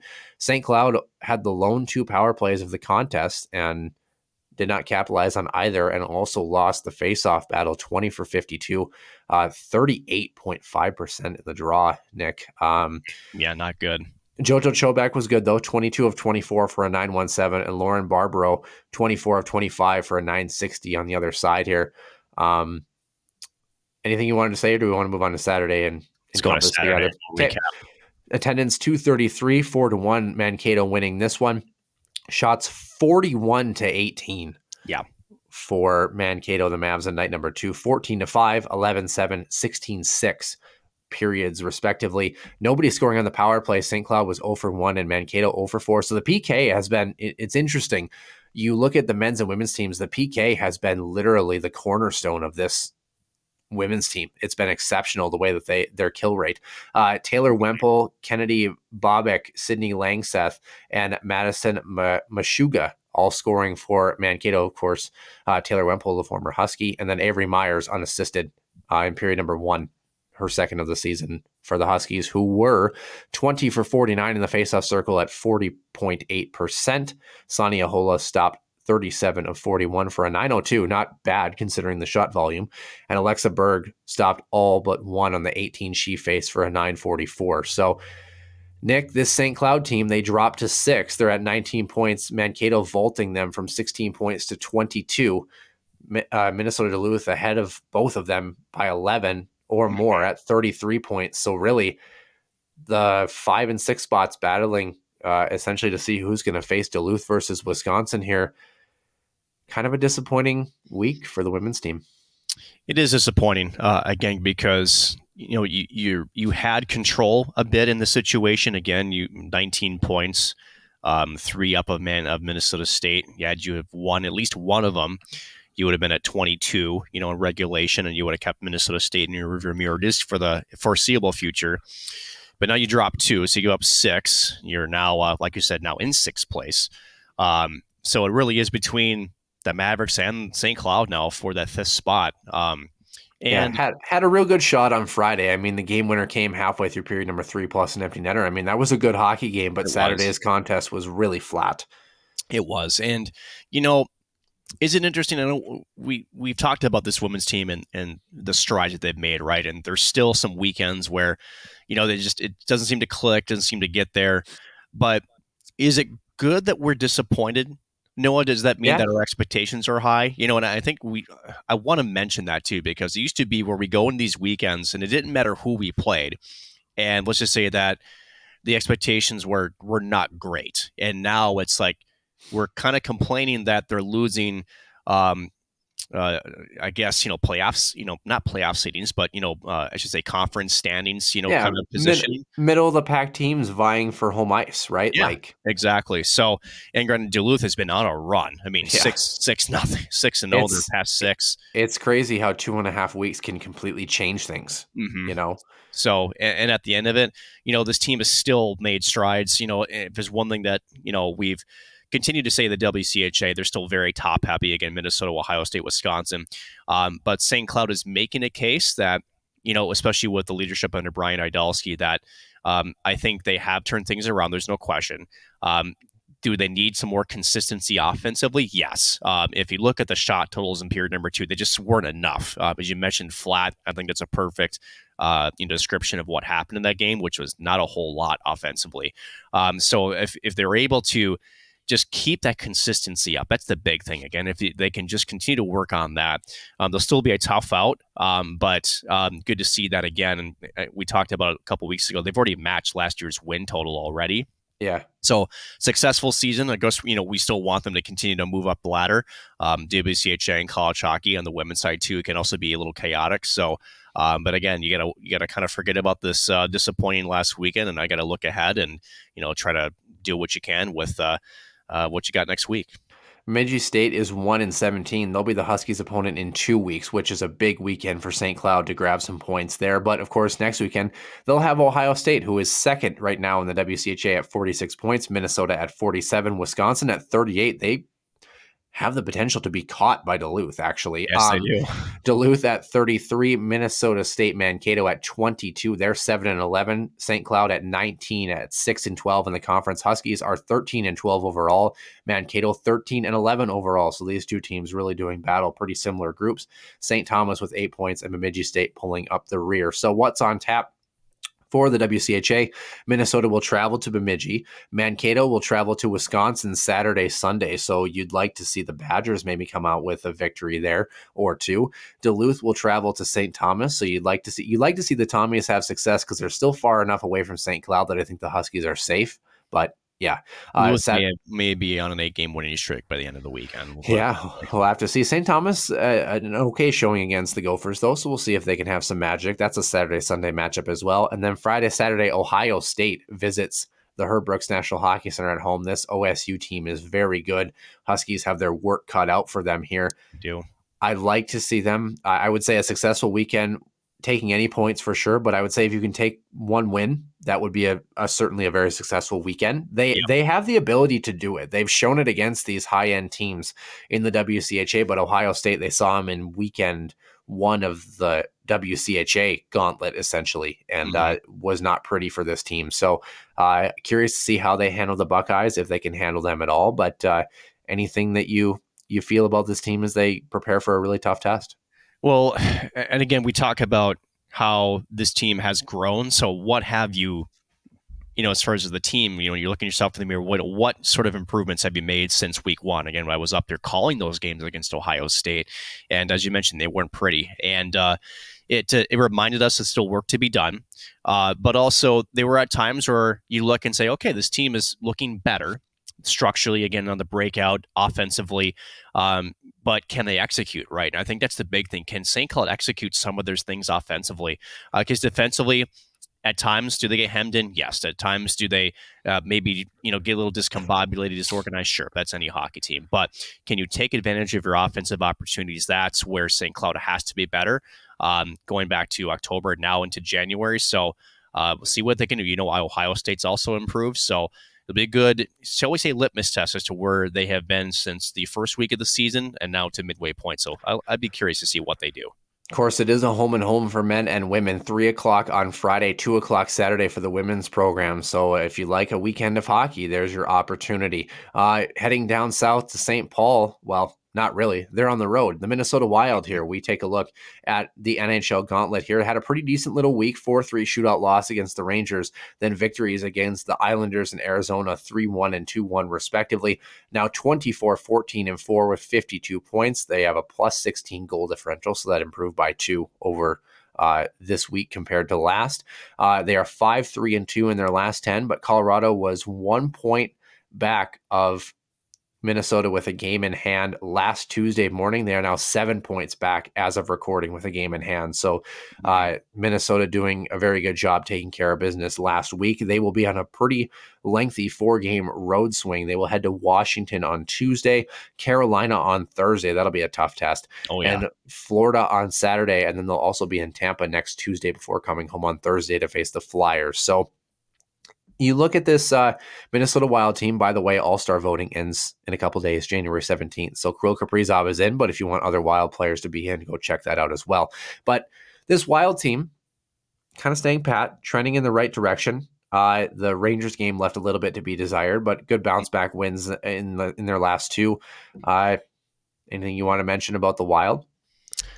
Yeah, I mean, I think for, for the most part, the Rangers game was a bit disappointing, uh, just in the sense that I, I, thought that uh, they didn't, they weren't as crisp in that game. Um, and holy cow, that first line for New York, um, yikes! And with Adam Fox in the blue line, the things that he can do, he's disgusting. We'll spread yeah. that. Um, but that worries me a little bit because I was at the home opener against the Rangers, and that was to say, well, was an ass kicking to say the least. Um, yeah but you kind of wonder still. Yeah, the defensive side of things have improved, but still, with some of those really high skilled type teams that have, you know, the Rangers to me, they're a deep team, but they're not like a scary deep team because they sort of had their ups and downs too since uh, the beginning of the season when a lot of teams thought that they would be in a much better position. They're still doing okay. Yeah. Um, they're still third in the uh, in the Metropolitan Division uh, with 55 points. So you know they're still having a decent look, but it goes pretty, to show pretty, that pretty much comparable to Minnesota. Yeah, pretty comparable. Yeah. Um, but it does show that sometimes the Wild against these you know skilled lines they can get hemmed in quite a bit. Um, and if there's anything that I took away from that is, you know, towards the end of the game where New York was really pushing, that Zibanejad uh, Kreider was out with injury at that point. But uh, who does was it Zibanejad and who else was it Panarin? Yeah, and then Adam Fox, and then was it uh, who they slide up? Was that Chytil that slid Yeah, up Filip a couple Chytil, times? yep. Yeah, um, they're that's a nasty combination, and they really gave Wilds fits trying to get out of their own zone. So um, that's the one curious piece for me. But again, like you said, I thought they rebounded in a nice gritty one against the Islanders. Uh, you know that there was not a lot of room for anything in that game. Uh, so happy with it, but still hold concerns defensively um, as they move forward against some of these more skilled opponents: Tampa Bay, Carolina, Washington, uh, just to name a few. In Florida, although that they've been stumbling, they still have some pretty decent talent down there. So this is going to be a very important road test try to clean some things up in front of the, the goaltending. Kirill Kaprizov sits 13th in the NHL in points with a plus one goal differential, 25 goals, 27 assists, 52 points in 42 games. Uh, also interesting, Erik Karlsson is dash four, but he's seventh on this list at 56 points. Just shows how good of a season he has had and how Yes. terrible San Jose is. Um, Connor McDavid leads the league with 83 points in 45 That's games. stupid. You know what's even more stupid. stupid? What do you think Connor McDavid's goal differential is? Goal differential. Like his plus minus? Well, it's Edmonton, so it can't be that good. Plus ten. Plus three. Oh, Imagine having 83 point. I'm sure a lot of them come on the power play, power but play yeah. too. Yep. Uh, the best statistical leaders in your top 10 Jason Robertson for Dallas at plus 25, David Pastrnak at plus 20. No surprise there. So Austin, yep. Auston Matthews is at 17 at plus 18, by the way, too. Elias Pettersson is plus 11, by the way. Um, If there's Wow. one player that I would give multiple first round picks for to trade for, it'd be Elias Pettersson for Yeah. Vancouver. Um, why do why do the Wild need a center? They need a couple centers. uh, but you know, just just what he can do with the puck, the the time and space he creates, he still can shoot the puck. He's a great distributor. And uh, if anything, yeah, defensively, there's still something to be desired in his game, but offensively, man, and, and the power play, he can quarterback a power play um, pretty damn well for the Canucks. And uh, Yeah. yeah, we'll, we'll be talking more Vancouver here in a little bit, so we'll, Yeah. we'll for that for later. The only other point per game player for the Wild, uh, Matt Zuccarello, 44 points in 40 games played. Eriksson Ek, 33 in 42. Looking to see if there's anybody else that is a point per game He's player really good lately too, Eriksson Ek. Holy cow! Due to injury. There is not one.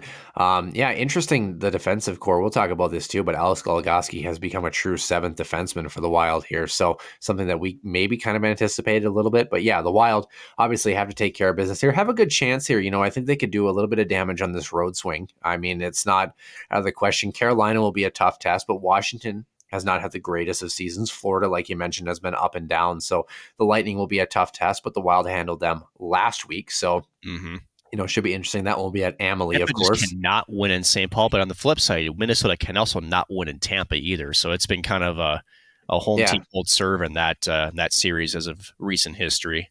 Yeah, so that will be at Amalie, of course, the future site of this year's Frozen Four here in the college hockey world as well too. So, uh, with that being said, that will do it for the main portion of the show. We'll head on to our extra ice session where we will talk about the Vancouver Canucks, like you mentioned, and also some more Minnesota Wild stuff, including a guy by the name of Matt Dumba.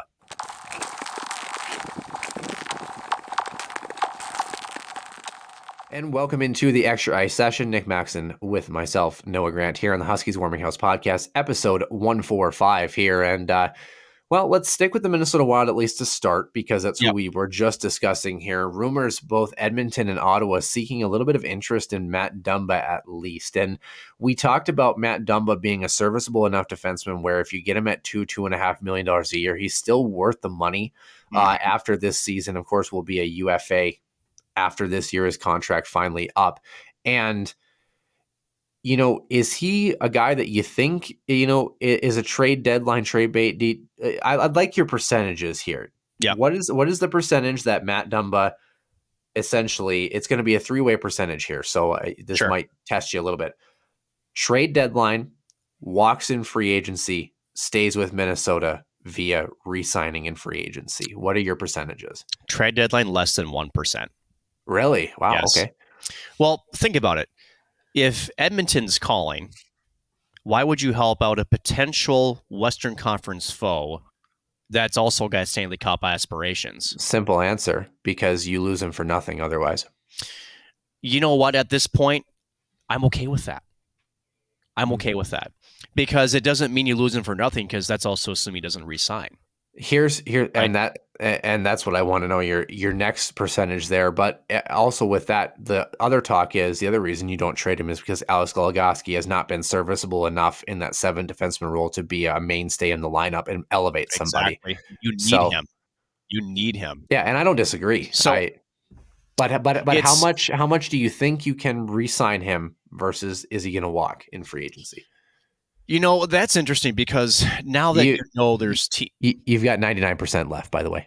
Oh, good.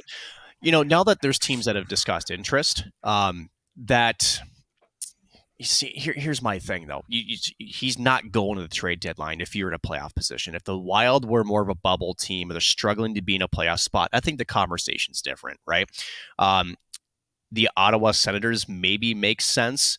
Um, but again, it depends on the return. You need a serviceable defenseman in return. Now, what's been hugely laughable is the rumors of Jacob of Jakob Chychrun and the Wild having interest. That's a complete and total farce. I don't know who the hell is spreading that line of shit around. I hate to say it that aggressively, but it's totally terrible. Um, the Wild do not have the assets to get them to want to give up those assets. Remember, we're going to have 14 million in dead cap the next two years, and you need first round picks. And Yeah. Arizona wants first round picks plus young prospects in that trade. You don't have that, nor can you afford to give that up. So the Wild have zero interest in Jakob Chychrun. I'm putting that to bed. So shut up. Um, Alrighty then. I know, right? Um, but to me, it's more of like 49 50. Uh, and, you know, for him to walk or to, and, and here's the thing: after the season, you can still trade him. He's still Yeah. under your control until July one, so it's not like you can't trade him. Look at the Alex DeBrincat trade, right? Chicago Yeah. got it before the trade deadline, um, so you can still make a deal happen. Now, at the end of it, the free agency market for a second pairing or third pairing defenseman, you can replace that in free agency. I'm not saying that you want to, but you have opportunities there if it comes down to that. At the end of it, you still have Alex Goligoski under control for another year or so. Even if it's there, okay, fine, right? Um, so I'm not as concerned about Dumba going in that sense. There's no way to me that Bill Guerin makes a move on Matt Dumba before the end of the season. To me, it just doesn't make So- sense. It just doesn't make sense. So let's say let's say Billy Guerin gets hit on the head and doesn't make sense according to you. Oh, I'm, ju- I'm just I'm just that's just to set up the, the question here. If you're a playoff team that is looking for a push and wants Matt Dumba, you want him badly. What kind of offer would be acceptable for Minnesota to listen to? It's a great question. Um, you well, you need a serviceable defenseman in return, one, and then probably at least a second round draft pick. Yeah. Honestly, I mean that to me is where you're at because you got to replace him. Again, he is a mainstay in your lineup. He's eating 16 to 20 minutes a night. You can't just give him up for futures. You and especially with the Wild's you know cap situation, you have to. Now again, I know we everybody knows the cap situation. We know that six million comes off of the board at some point next season in some capacity, right? right. But that is what you need somebody in return that is at least going to be able to eat up those minutes and also is going to be able that you would probably feel comfortable resigning too, right? Because at the end of it, you're going to have to have somebody with shorter term be feel comfortable resigning. There's just a lot of moving parts there. But more importantly, Noah, let's let's let's flip the question a little bit. Why is a playoff team currently third in the Central? You got a seven point cushion on next place Colorado. Why would you give up assets in this situation? Yeah. No, it's interesting. And I was just kind of trying to take a look at teams that maybe would make sense. I was looking at Detroit, for example. You know, like, for example, Detroit has like Olli Maatta in the same situation, 28 years old. He's two, Yep. 2.25 mil, uh, and he's going to be a UFA after this season. So I think a lot of other teams are going to be in a similar boat. And that's the thing. It's like, if you're the Wild and you lose Matt Dumba, would you take a guy like Olli Maatta? You know, it, does he does he deserve a look? You know what I mean? So Here's there's a look, but here's the thing. You know, let's go back to the Martin Hanzal trade and the Ryan White trade because it really became about the Ryan White trade after after it's all said and done. Um, making a trade that, and essentially why I'm bringing that up is you made a trade you didn't have to make, right? Yeah. You, you essentially, you know, essentially told the hockey community that my chips are all in. I'm, I'm trading for Martin Hanzal. I get Ryan White, even though Ryan White was actually the better performer in that trade. But you didn't have to, though. The locker room was fine. Uh, the, the team was good. You made a move for the sake of making a move. And I think a lot of the chatter surrounding Matt Dumba, especially mid-season, is a move that they don't have to make. And I think if you were to ask Billy Guerin, he would say the same thing. Look, I don't need Yeah. to do it. Right now, if Matt Dumba's game has fallen off a cliff, again, we talked about Goligoski. You mentioned he's is shown to be, like I said, a true seventh defenseman. He's been seen more of the press box, right? Uh, Mason Shaw too now has been sort of you know the unlucky forward in that same discretion. So what do you do with Mason Shaw, right? Um, there's a lot of questions here, but they're questions that you don't have to act on right this second. So they're in a good position. To me, these are situations where you deal with after the season's done and not mid-season. Matt Dumba is not going anywhere uh, Listen, before the end of the year. Listen, I get it. You want Anthony DeAngelo at two years left or one year after at five million because he's a great character guy. I understand. No, I, want, I get I it. want Oliver Ekman-Larsson because he's got that you know contract that you can give him for another five years. That's what I want. I want Yeah. stability, man. you, you want control. I Uh, want control. Yep. Well, let's talk about the Vancouver Canucks, our last topic of the show today. Uh, well, let's talk about a guy first of all. Uh, let's break this down. A guy by the name of JT Miller. Um, JT Yeah. mother. Yeah. yeah, uh, just, you, were cow. ju- you just like to make me edit this. sh- I had to edit out your bombs last week, and I got to do it again. Now I got to write the timestamp here. Um, I'll, So I'll keep, it's- I'll keep him low. I'm sorry. ah, kids. Um, so it's it's it's interesting on the other side of things too. Is that you know JT Miller really came to light when he essentially smacked the back of the net when he was waiting uh, for the netminder who had to come Oh, back into right? the yeah. yeah had to come back in the net because the Canucks were back in their own zone, which is pretty par he for the skated. course. He himself skated the puck back and was Yeah. essentially trying to use the goaltender to get the extra skater to do the break. Yeah. It's like no, There was the. There was a lot of talk about the back check he had against Calgary. I don't know that that one was as egregious because he was so far behind the play that he's really Yeah. not going to be a factor there. But there was another back check uh, in the last game. I forget who was it. Winnipeg that they were playing. No, right. wait, who were they playing? Why do I feel like it wasn't Winnipeg? Anyway, uh, it was essentially no Tampa. That's who they were playing. I think. Tampa. No, you, you might be right here. Let me, Um, I'll try to grab the scores. How about that? Yeah, and essentially it was a two-on-one where he was supposed to pick up for sure the third trailer, um, but the defenseman didn't come with, and he essentially was in no man's land, not helping out at all, back checking there. and ended up in the back of the net. So uh, this JT Miller contract for seven years uh, and just over fifty million does not kick in until Next year. next season. So Mhm. He sounds like a bit of a head case in this Vancouver locker room, which does not help compared to everything else that's going on in Vancouver. But starting there, what is this conundrum with JT Miller, who really, when he came into the league, was kind of touted as this third line guy who worked hard and kept his mouth shut and earned his opportunity? What is the deal here? Is there a bit of entitlement, feeling like you know now he's getting on a big boy contract here, or Vancouver also sucks? Like, like what's the deal here? I think it's a bit of both because you got to remember he kicked in the league with the New York Rangers, who then subsequently traded him, and that kind of shocked the hockey world. And then you know he's part of Tampa, and then he's again shipped off to Vancouver. Why do I bring that up? I, I think there's some underlying things there that have always kind of been with him. And when you're in a program such as the Vancouver Canucks, and you're not having the success, sometimes those negative aspects get amplified, right? Um, and oh wait, did the Wild did we want? I mean, I'll admit I wanted JT Miller as a center because of you know he was putting up points, and now with Yeah. some of the things that have come out in terms of his supposed leadership, if that's what you want to call it, um, Yeah. It's it's been a real negative look for him and the organization. So, um, like you said, it's stuck for seven years too, and uh, with the flat cap that we know it. Uh, there's no way to move that contract either. That's they're stuck with that one. It's like a you know Travis Green all over again. Um, oh my gosh. So, So um, yeah, go ahead. Go ahead. I don't know. And just it, it's it's disappointing more than anything because I, I get it. You know, when you're a professional athlete, and especially last year, last year they pushed. You know, Bruce Boudreau came in, and that team was on the rise. They were doing better. They was just a little bit too late for them. then this year they just they just they didn't can, you know carry over to this season. And, and he's a guy that wants to win, right? He's a guy that you you can you can say okay, there's passion there. Uh, you know, he's just trying to win games, but you know, when you're slamming your stick, you have the, uh, look like you're not back checking on a play. You're yelling at your own goaltender, "Hey, get the hell off the ice!" Even though I'm making the play back towards the net, um, which is not the way hockey works. The last time I checked, um, but you know, it just seems like he's kind of become a pariah more than anything, and not a true leader. Um, no, granted, we don't know everything that happens, you know, you know, behind closed doors, but the way that the perception is is that and he's he's not necessarily the guy that you're you're going to on the bench for you know a lot of good heart to heart talks. We'll put it that yeah. way.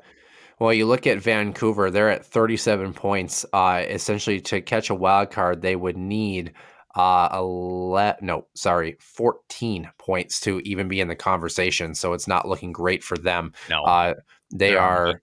They're they out are third to last in the Pacific, so they've really slipped as of late. Uh, Quinn Hughes made some interesting remarks about Tanner Pearson's third hand surgery in about uh, two and a half months span here, I've got some saying- comments on that. saying saying that it was saying that it was mismanaged. And uh, um, interestingly enough, the Canucks put out a statement today that they were investigating the handling of their own player. I that kind of sounds like the whole Boston Bruins Mitchell Miller thing. Um, but you thought Quinn Hughes' comments were a little interesting. Did you think they were Yeah. off base, on base? Here's the thing we don't know, and that's the thing is the assumption is when when a player says that's mishandled, the assumption is that's a Canucks problem.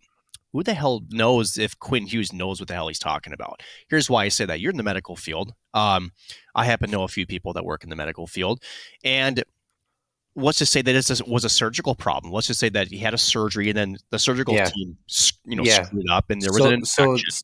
Yeah, so the second one was actually as a result of that. It ended up being where the wound didn't heal properly and had a, a bit of a minor infection. So they had to essentially reopen it. And okay, this is getting a little bit technical, but when wounds heal, sometimes you like to leave them open or you want to preserve what's called granulation tissue. And then when wounds aren't healing properly, so they get that granulation tissue get, gets infected, you have to decide can we handle this infection and save that granulation tissue to let it do its job and create scars or healing, you know, how it would heal normally? Or do you essentially kind of dig that all out and redo the surgery and take everything out and redo it again? So, Yeah. So, uh, so to my thing is, I, I think the Vancouver Canucks in this situation are being kind of misproportionate and blamed for this, and and I, I again, we don't know, but I, I would say that it's curious. The Van, I think the, the Canucks were kind of forced to put out a statement because again, everybody's in a box, right? The the the the hyper focus is, oh wait a minute, this is obviously the Canucks medical staff or the Canucks training staff, even though. Um, they asked Quinn Hughes to clarify that, and I think he even said, "I'm not pointing the finger at anyone, but I think what he's doing is simply saying that, okay, he got injured. He's trying to get it fixed. It isn't getting fixed. In fact, there's been all these sidetracks, and I'm pissed for my teammate. That's how I see it. yeah. And again, we don't know everything. And personally, to me, if it, if it were me, I think it has more to do with the surgical team than it is for the Vancouver Canucks, uh, the medical staff. But again, we don't know. I just, it's, I think it's kind of, the whole thing's kind of thing being blown out of proportion, to be honest with you. Yeah. Um, and I would put my money that this is less of a Canucks tr- uh, training slash medical staff issue more than it was the surgical team issue. That's sounds like a lot of sounds like a lot of just individual issues all around in Vancouver right now. None of which, of course, is. Yep. is hampered by the fact that Bo Horvat is probably out. Brock Boeser was almost scratched this season, and now Oliver Ekman-Larsson, with five years remaining, including the season at seven point two six mil per year, was scratched the other night. You know, Nick. Speaking of Oliver Ekman-Larsson's old team, like dare I say, I would almost maybe want to be in Arizona right now. the way that things are transpiring in Vancouver, you're Yeah. not wrong. Like, you're not. Um, and in fact, you know, come May, Arizona might be awarded a brand new, you know, arena facility, or we may change that and say, "Oh crap, they struck it down," um, Yeah. and then we're back to Vancouver being the second to worst, you Yeah. know, burning dumpster fire in the And- NHL. And I know that this draft class is supposed to be decent, but the thing that really bites for Vancouver is even though they had a poor start to the season, they had a decent little middle half for their last couple of month and a half or whatever. So like tank for Bedard isn't really all that feasible. It's not out of the question, but they're not really in that echelon yet. They're they'd be picking around seven or eight right now. So, because you can You only know- move up what four spots, right? Uh, Maximum of four. I thought it was five, but Where's it f- heck if I know. It's it's not a ton, right? So they're they're not there, is what we're trying to say. they're kind of like the Houston the Houston Texans right now, where they're screwing up their own tank, Yeah. like literally. What, what, what, what was the deal with that? I don't Also- know. Um, Also, speaking of football, by the way, because we're excited about the Vikings, and hopefully we're talking about them next week in a good way. But how about the comeback by the Jags last night? By the way, too. Wow. Holy smokes! uh, how do you throw four interceptions and win a playoff game? That's Um, insane. Like that. You know what's interesting? They talked. They talked about how uh, um, the Jags starting QB has never lost on a Saturday college NFL. I'm just saying. Meaningless, but okay. Um, we forgot one thing though with Vancouver. unless you play on a Saturday. But okay, That's true. Um, we forgot about another thing with Vancouver. Bruce Boudreau, um, Elliotte Friedman saying that there will be a coaching change and they expect Rick Tocchet to be the replacement. A lot of people are giving Elliotte Friedman crap for this. I almost said it. Thank you. Um, Yeah. I caught myself there. O- OE, OEL need, needs a little help from his buddy, right? Um, Phil Kessel's coming with, right? Probably. Uh, no, no, he's not. Um, you know, it's interesting because it's like, what do you want Elliotte Friedman to do? If his sources are telling him these things, his job is to report it. He's not the one that's leaking the information, right? So, as a reporter, you're going with what's been Which- told to you. Would you like to open up a can of worms on this show to finish the show out? Yeah, let's do it. Okay, so this has nothing to do with NHL hockey. We're going to go back to the NAHL. Um, Okay. So Chase LaPinta for the Minot Minotauros. By the way, this is this is a, this is a crash course in journalism and media reporting, which of course Sure. Nick Nick and I know. Um, so Chase LaPinta and Hunter Longing are both on point streaks. Hunter Longing actually just set a Toro record last night for longest consecutive Isn't he second in the league in scoring, too? he is. He Yes. is. Um, and just has a he has 25 points in 15 games. He might be the first Toro to hit 60 points. Um, yeah, it's pretty impressive. AIC commit, by the way, for those who are wondering. Um, so his point streak was on the line, and he tallied a point in the game prior on Friday night. Chase LaPinta had had 13 goals in 10 games. Had he scored the night before, he ended up scoring on Saturday, but had he scored on Friday, he would have tied the NAHL record for consecutive games with a goal. Right? Would have been 11 games with a goal. So, about five games prior to this, Ken Oda, who of course does a really good job as my play-by-play guy, um, in mine, has been there for 11 seasons out of the 12 Toro seasons, and he talked about uh, essentially he went and did his own personal digging. So the NAHL, essentially st- statistical modern era, Statcast, whatever you want to call it for for the null, has been around since 2004. So he went back since the inception of the modern statistics and looked who had these consecutive game point streaks and compiled all of these streaks together manually and found that after like six or seven games in a row with a goal, Chase LaPinta was inching up on some of these records. He has the Toro record, but was inching up on league records since 2004. Uh, the record was set by a guy from Bozeman, who now no longer has an NA team, has an NA3 team instead. Mhm. Um, and kind of a no-name guy that had this consecutive point streak your goal streak record. So we started talking about it on the air that Chase LaPinta, another goal, another game, you know, he's continuing to climb up. And finally, he's second in the null and had a chance to tie it on Friday night. So, of course, we had started this story based on the great research by Ken manually looking up these records. KX News jumped on the story. The local Minot Daily News jumped on the story and talked about this sort of thing. Of course, Chase LaPinta did not score on Friday. His streak ended one game shy of tying the record. He paced the team with seven shots on goal that night, had two breakaways and a wide open net that he was robbed with an errant blocker coming out. I mean, did everything he could have but score um, in that hockey game. And then, of course, scored the next night. And was, of course, frustrated with himself because that's just who he is in general. High expectations. He's the highest scoring rookie in the null. Arizona State commit, a 2004, by the way. Mhm. Um, the rookie. kid's the kid's an absolute stud. Um, and by the way, he's 5'9", 168, and he's rocking guys who are like 6'3". So it's pretty impressive. But with that being said, after the game, coaching staff, other people in the media, people around the rink on social media, their comment was that we put way too much pressure on him as a media Oh group my god. and, and and I know that was a long entrance to the story, but uh, you know I made the argument that it's not like he went dash two without a shot on goal. Like he was electric. He was the best player on the ice and just didn't score.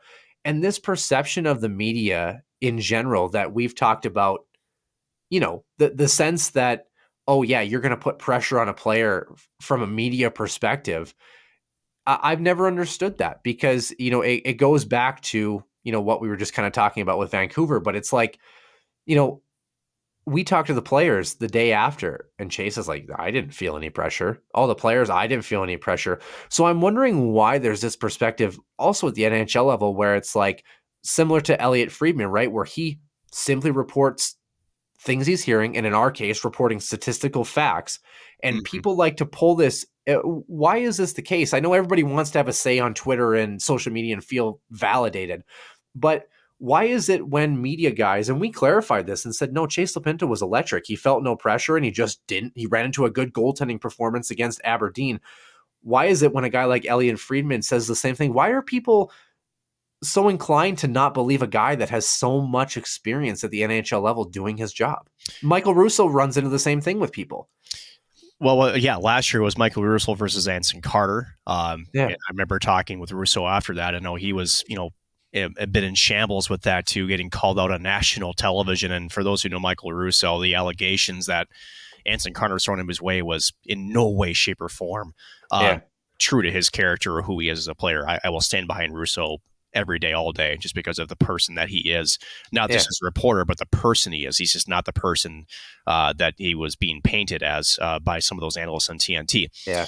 For Elliotte Friedman, um, he's essentially the new Bob McKenzie. Let's just say it, right? Bob McKenzie was the Bob father. He was the guy on TSN for a number of years, in fact, decades, that was sort of the encyclopedia to all things um, hockey related, all things new.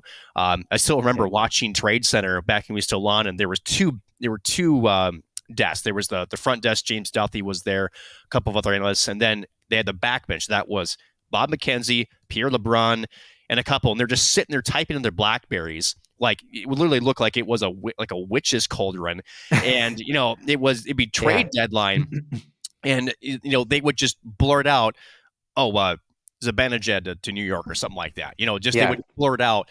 And he ended and he ended up being the godfather at the draft at the end because he thought, Yeah. "Oh, I'll just do this at the end because I know how to do everything else." Like, Yeah.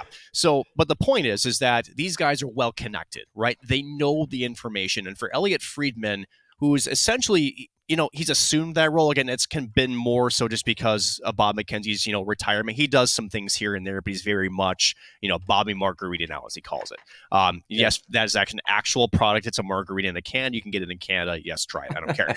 uh, but you know, Friedman is a is an integral journalist. You know, he, he he's not just going to blurt out something that he doesn't feel is one true, two he can't bounce off a couple of different other people to make sure that it's right information.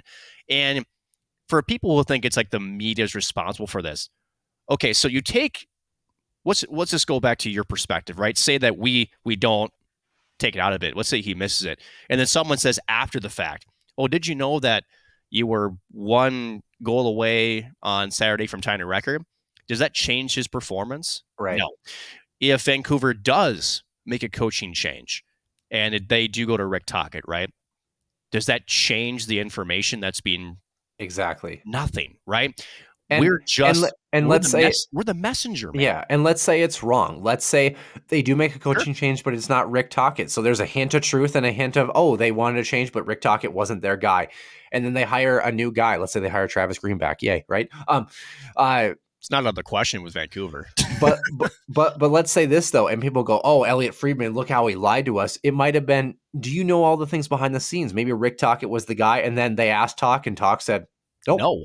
Yep, right? There's things that change, right? yeah, And it- it's you know, and, and going back to Chase LaPinta, and, and granted, you know, had a chance to, to watch him in lineup. He's an electric player. There's no he's question disgusting." about it. He might be the best player in Toro history besides Blake Lazat. He's that good. Yeah, he's Yeah. he's fantastic. Um, but the storyline, did the players give a right rear ends about those? No, they don't. No. He cares about scoring, but as a hockey player at that level, again, Chase LaPinta has a future, right? He's a he's an Arizona State commit, D one. He's going to be a good hockey player for the foreseeable future, right? Yeah. Um, they don't really care about that. Yeah, they care about scoring. Yeah, the record be nice, but they're not going to blame the media because the puck didn't go in the net. They're going to say, no, that was just a hell of a save by the goaltender. And Yeah. like you said, you know, when you're on the ice in that situation, instincts take over. And sometimes as a goaltender, you just you stick out a pad, you know, the old scorpion kick from Martin Brodeur. That's Yeah. not you don't teach that, right? Just Yeah, like I'm just and- trying to stop a puck. And hockey goes that way. Of course, the next night he got a backdoor tap in on the power play, right? Just simple. That's the way games go. And Yeah. it's interesting. We talked about this too. Chase LaPinta, right? Let's say he tears it up at ASU. If he does good there, you know what's going to happen? This crazy thing is going to happen where the media is going to ask him questions and they're going to write about him. Yes. No wow. Holy right? cow. And and he's going to be no worse for wear because he's a great hockey player, obviously. So, It's, you know, it's it's it's- it's interesting how they just they're shooting the messenger, and that's it's just like Yeah. okay, we're you're, we're not the ones that are moving the pieces, right? Yeah. We're just watching the pieces And- move, or we're being told that these pieces are Yeah. moving, and we're just telling others that this is what's happening. yeah, and the and the and the Taros win that game for nothing with probably the most complete 60 minute effort of the season and the 41st shutout in Taro history, and it's overshadowed by all this brouhaha. And you know what's interesting? Where were all the pundits when he had seven goals in seven games? Nobody said anything, but we just started tracking it, and then it was like, "Oh, look at this! He's continuing to score. Check Yep. this out!" You know, and just simply relaying the facts. So it's interesting, but factually stating. Final thoughts here: the Vancouver Canucks. What is the deal with them? Should we rather be heading to Arizona to at least have some sunshine if we're going to suck at hockey? And num- and lastly, Elliotte Friedman's point: Rick, Tocchet or not, do the Canucks make a coaching change? What's Vancouver is a is a complicated puzzle, right? Here's what I'll say: the Vancouver Canucks have, avo- have been avoiding essentially a giant rebuild for a couple of years. I think we all know that. Um, I think it started even back a couple years ago when even you know Brock Boeser before his bridge deal, um, there were rumors that he was you know trade bait. Um, to me, at this point, they just need to do it. They need to blow it up. Um, I think Bo Horvat, uh, Horvat is out um, when he does. Horvat, you know. So why are you Yeah. laughing? Well, because you said blow it up, and that was a very throwback to Oh yes, it was. uh, the Kirill Kaprizov situation. Yes, when I he know, was blow supposed it to up. get re-signed. Blow it up. Holy cow, blow it up. But but for real, I think that's where it is. And you know, you can make a coaching change all you want, but it doesn't change the roster that's on the ice. It doesn't change the contracts that you have, especially long term deals like Oliver Ekman-Larsson. Doesn't change the JT Miller signing. Um, and the cap situation that not only you but also the league is in, where if you're trying to make sort of a rebuild, it's more difficult now because if you're trying to get rid of some of these long term contracts, uh, nobody can pick up these guys. You know, there's nowhere to send them. You could send them to Arizona, but even Arizona might say no. That's how bad it is. Uh, so, um, and uh, you know, Arizona has kind of finally embraced that with their uh, with uh, with Doug Armstrong down there in Arizona, where they've been they haven't really tried to tank before Armstrong. Now they're actually okay. Now, okay, no, we're we're offloading. I still can't believe Jim Benning pulled away Oliver Ekman. I mean, you can almost for Arizona thank Vancouver for taking on Oliver Ekman-Larsson because they took all of that extra draft uh, that capital off of their books to be able to really do a deep dive rebuild. They have a ton of picks coming up, and ideally.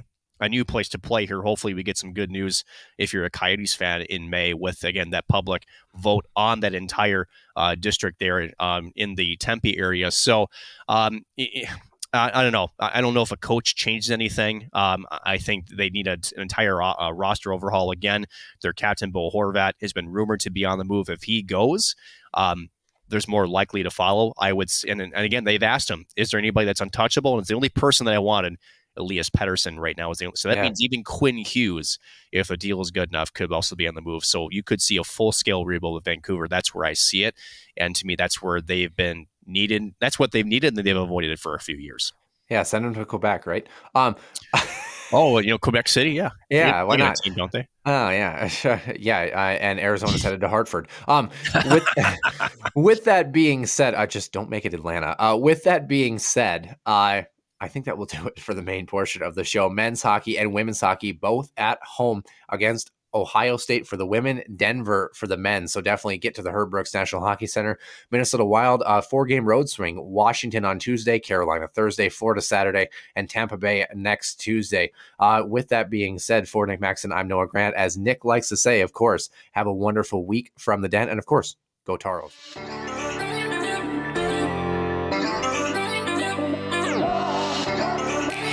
Timer come in, they score! Ripped in!